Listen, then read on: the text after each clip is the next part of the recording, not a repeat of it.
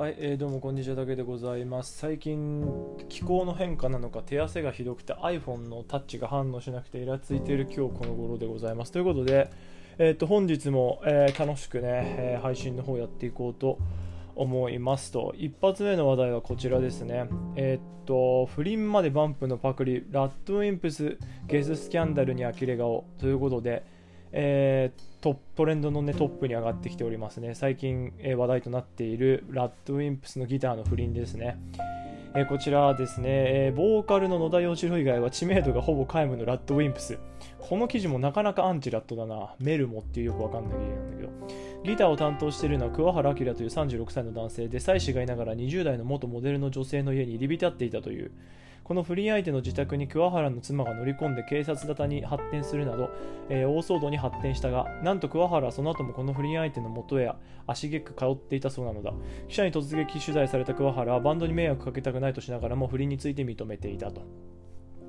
えーいうことでございまして有名なバンドのね、えーっとギターの不倫のニュースなんですけど、まあ、この話はね結構今出てきてて、まあ、確かにラッドウィンプスってどちらかっていうと野田さんがまあ知名度はすごく高くて曲も書いててあのサポートとして入ってるってイメージはあるけど、まあ、この書き方もだいぶアンチだな。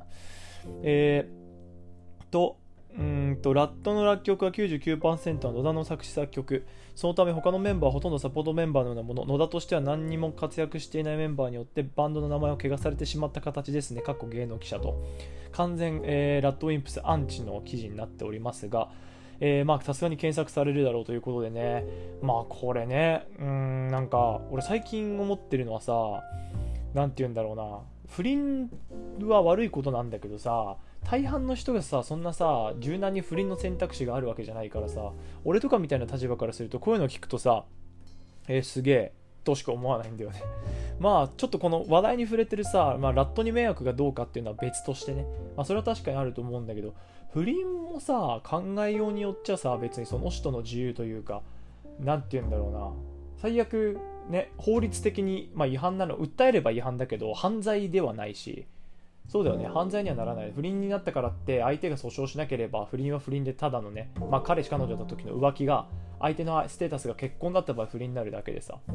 で感覚これは感情論の問題なんだけどさ俺みたいなさ別に不倫なんていう選択肢がさもともと物理的にない人からするとさまあなんて言うんだろうな。不倫ダメダメってみんな結構言うけどさああのこの人たちの立場に立ったことみんなないじゃんっていうふうには思うんだよね。なんかその芸能人の人たちってそんなこれこれこそラッドウィンプスのさギターなんて言ったらめちゃくちゃモテるわけじゃん。で常にさ複数の異性と関係を持てる選択肢の状態に立ったされた状態で考えるなら別なんだけどさ世の中の人たちってそんななんかね常に不倫チャンスが目の前にあってさそれを自分で取捨選択して選んでないわけじゃないからなんか言えないと思うんだよね。なまあそんな感じかな。うんあれ俺は自由だと思うけどな。別にバンドに迷惑って言ってもね。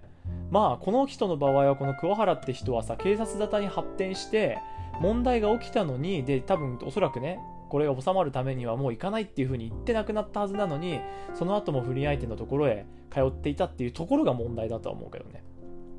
なんかその1回ダメだったことをもう1回やってさらにバレて事態が悪化してるのにバンドに迷惑をかけたくないって言ってるのはしょうもないとは思うけど、まあ、不倫自体はね別にね。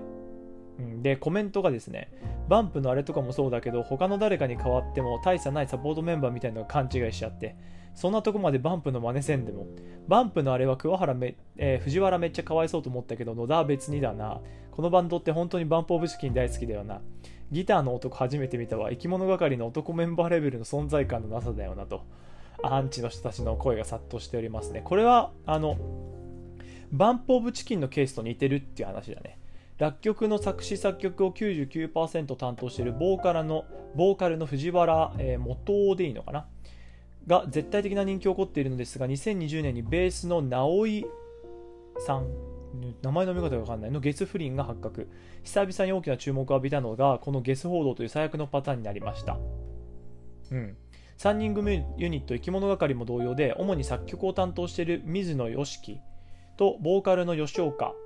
さん。吉岡の名前が分かんないが絶対的な存在なのですが一番知名度も貢献度もないハーモニカメンバー山下が女性スキャンダルを連発。清廉潔白なバンドイメージを怪我しまくっていました。後に山下はバンドを脱退しましたね。と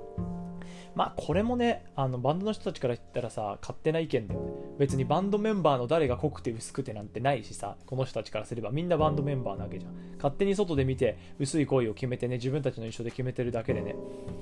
まあでもうん自由だと思うけどね。別にまあスキャンダルはいいことだとは思わないけど。あとさ不倫にゲス不倫って最近よく言うけどさ不倫自体ゲスだからさゲス不倫ってさなんか重複してる言葉だよ。なんか不倫ってゲスじゃん。頭痛が痛いと一緒だよね。っていうね。うん。まあなんかかわいそうというかしょうもねえというか。まあ別に不倫するのも自由にすりゃいいのにね。別に芸能人が誰と付き合ってようがさ誰とさ不倫しようがさ勝手だと思うんだよね。俺ち自分はちなみにラッドウィンプスもバンプオブチキンもどちらかというとラットの方がよく聞くので。別に誰が浮気しようがなんなら野田さんが別に不倫しようが浮気しようがあの音楽アーティスト性には何の関係もないので私は結構フラットな目で見ていこうと思いますね。まあそんな感じかな。はい、えー、ということでチャッチからやっていこう。次。えっと、緊急事態宣言すべて解除を検討、えー、首相訪米後に最終判断へ。政府は今月末に期限を迎える19都道府県への緊急事態宣言について解除する方向で検討に乗り出しました。今週後半に訪米する、えー、菅総理が帰国後最終判断しますと、えーえー、菅首相は昨日、え総理公邸で関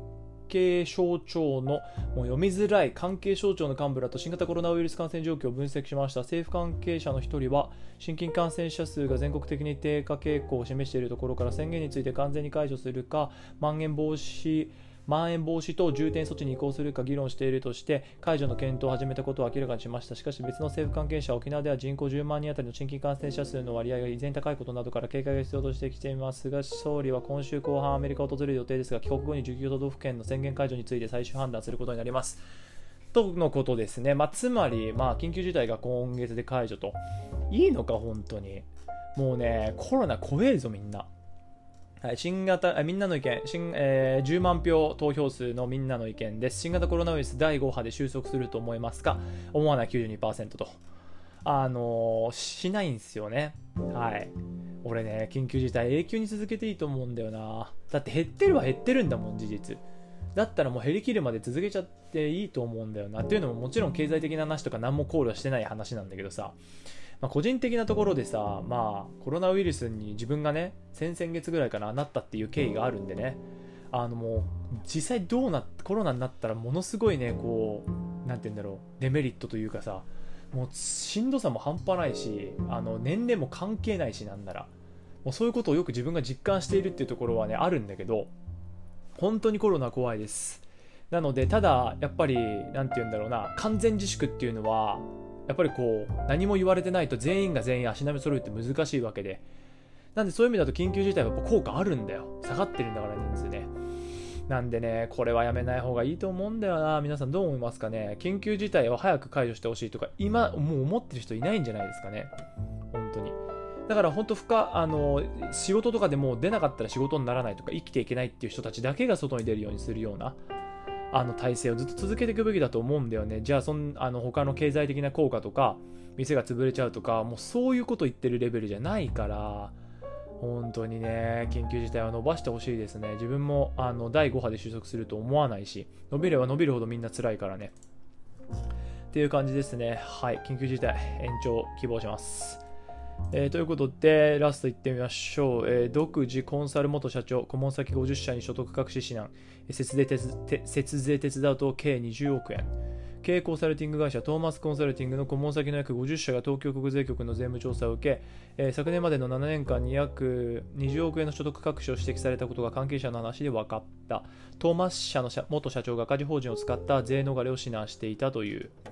これがねまた頭いいんだよね。赤字法人には、えー、利益送金。重加,、えー、重加算税を含む法人税などの、えー、追徴税額はトーマス社の顧問先を合わせて約5億円。一部はすでに納付されたとみられる。関係者によるとトーマストーマス社は東京や千葉県の建築関係の中小企業を中心に経営の改善指導を行っていたが70歳代の元社長の男性が顧問先に節税の手伝いできるなどと持ちかけていった。不正は主に年度の収支がマイナスで法人税の納税額がゼロになる。赤字法人を使って行われた。これ頭いいよね。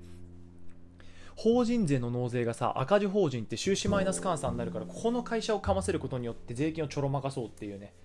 まあ、俺これ結構画期的というかねあのよくバレたなっていうどこでバレたんだろうっていう、えー、仕組みなんですけど元社長はまず顧問先の中から赤字法人を探して協力を求めた上で別の顧問先に対し利益の大半を架空の外注費名目などで赤字法人に送金するよう指示。だからこれは、えー、っと例えば皆さん皆さんが送金元だとすると例えば皆さんの会社で100万円えっと、外注で何か使われましたって言って、えっと、外注費を送金と。なんで、例えば、別の自分の顧問先のところにこう費用が発生したんでって言って別の法人に100万円分を送金しますと。でその100万円の送金元が、えっと、赤字の会社で税額がかからない税金の調査が入らないようなところにたくさんお金をとりあえずプールしますと。でそのプールした先ってちょっと読んでいった方がいいか。えー、っと赤字法人は手数料としてで数パーセント、十数パーセント抜いた上で大半の金を元社長に現金でバックしていた。元社長は一部を謝礼として受け取り、残りの現金を送金元の顧問先に戻していたと。3社間でくるくる回すんだよね。で、間に赤字法人をかませることによって、本来払うべき税金をごまかすっていう。これなかなかシステムとしてよく考えたなと思って。だから本来だったら、えっと、顧問先の、えっと、自分たちがまず、えっと、顧問先の外注費とかを各いろんな名目つけて送金した赤字となっているもう1個の顧問先は本来だったらここで正式な税額を申請しなきゃなんないんだけど自分たちが赤字法人で、えっと、税金申請税額が0円で済むはずだからここで申請をしないでその代わりにこの手数料として手数料を抜いてで社長の指南役の方に渡すと。これでまた1個払わなくてよくて、で、ここで、えっ、と、謝礼分を差し引いて現金を戻すと、なんかプラマイで回っているように見えるんだけど、その、節約した税金分の中から各各会社がこう、旨味をそのの、抜き取ると。要は、脱税を3社でこうやって協力してやって、各各3社がお金を謝礼と、それから手数料という形で、こう、抜き取ることができるっていうね。だから、これはめちゃくちゃ仕組みとしては、図解で見た方が分かりやすいんだけど、契約20億円だからね。まあなんかすごいあのもちろん犯罪なんでね逮捕されちゃったんだけどさ正直ね税金なんてね減らせば減らすだけ得だからね。だって国に金なんて渡したってろくなことに使われないんだからさ。ゴミ箱に捨てるようなもんだからね。ゴミ箱に金をどうやったら捨てないようにするかっていうところだからね。もう俺はこれでもねもうちょっとがんどこでバレたんだろうなと思って。これはねすごい気になりますね。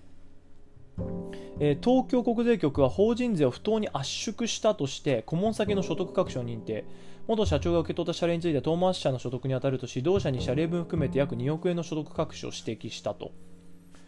どこでバレたんだろうねこれ。バレなそうだけどね。まあだからその赤字法人の、えっと、外注費とかを送ったところのここが監査にかかったのか。でも顧問先の赤字法人はさそもそも手数料とかが0円だ、えっと、税金がそもそもかからないから赤字だから。だからここに関しては調査入らないはずなんだよね。まあだけど明らかにねこの架空の外注費とかの名目で送金が怪しくされてたりとか現金が赤字法人からこのトーマスホールディングに流れてたりとか、まあ、明らかにちゃんと見れば不正なキャッシュフローっていうのは見抜けたのかな。うん。あトーマス税理えっと、国税局 OB の税理士、ああ、だからトーマスの、トーマス申告手続きとか担当してたのが、トーマスの税理士法人で、これが国税局の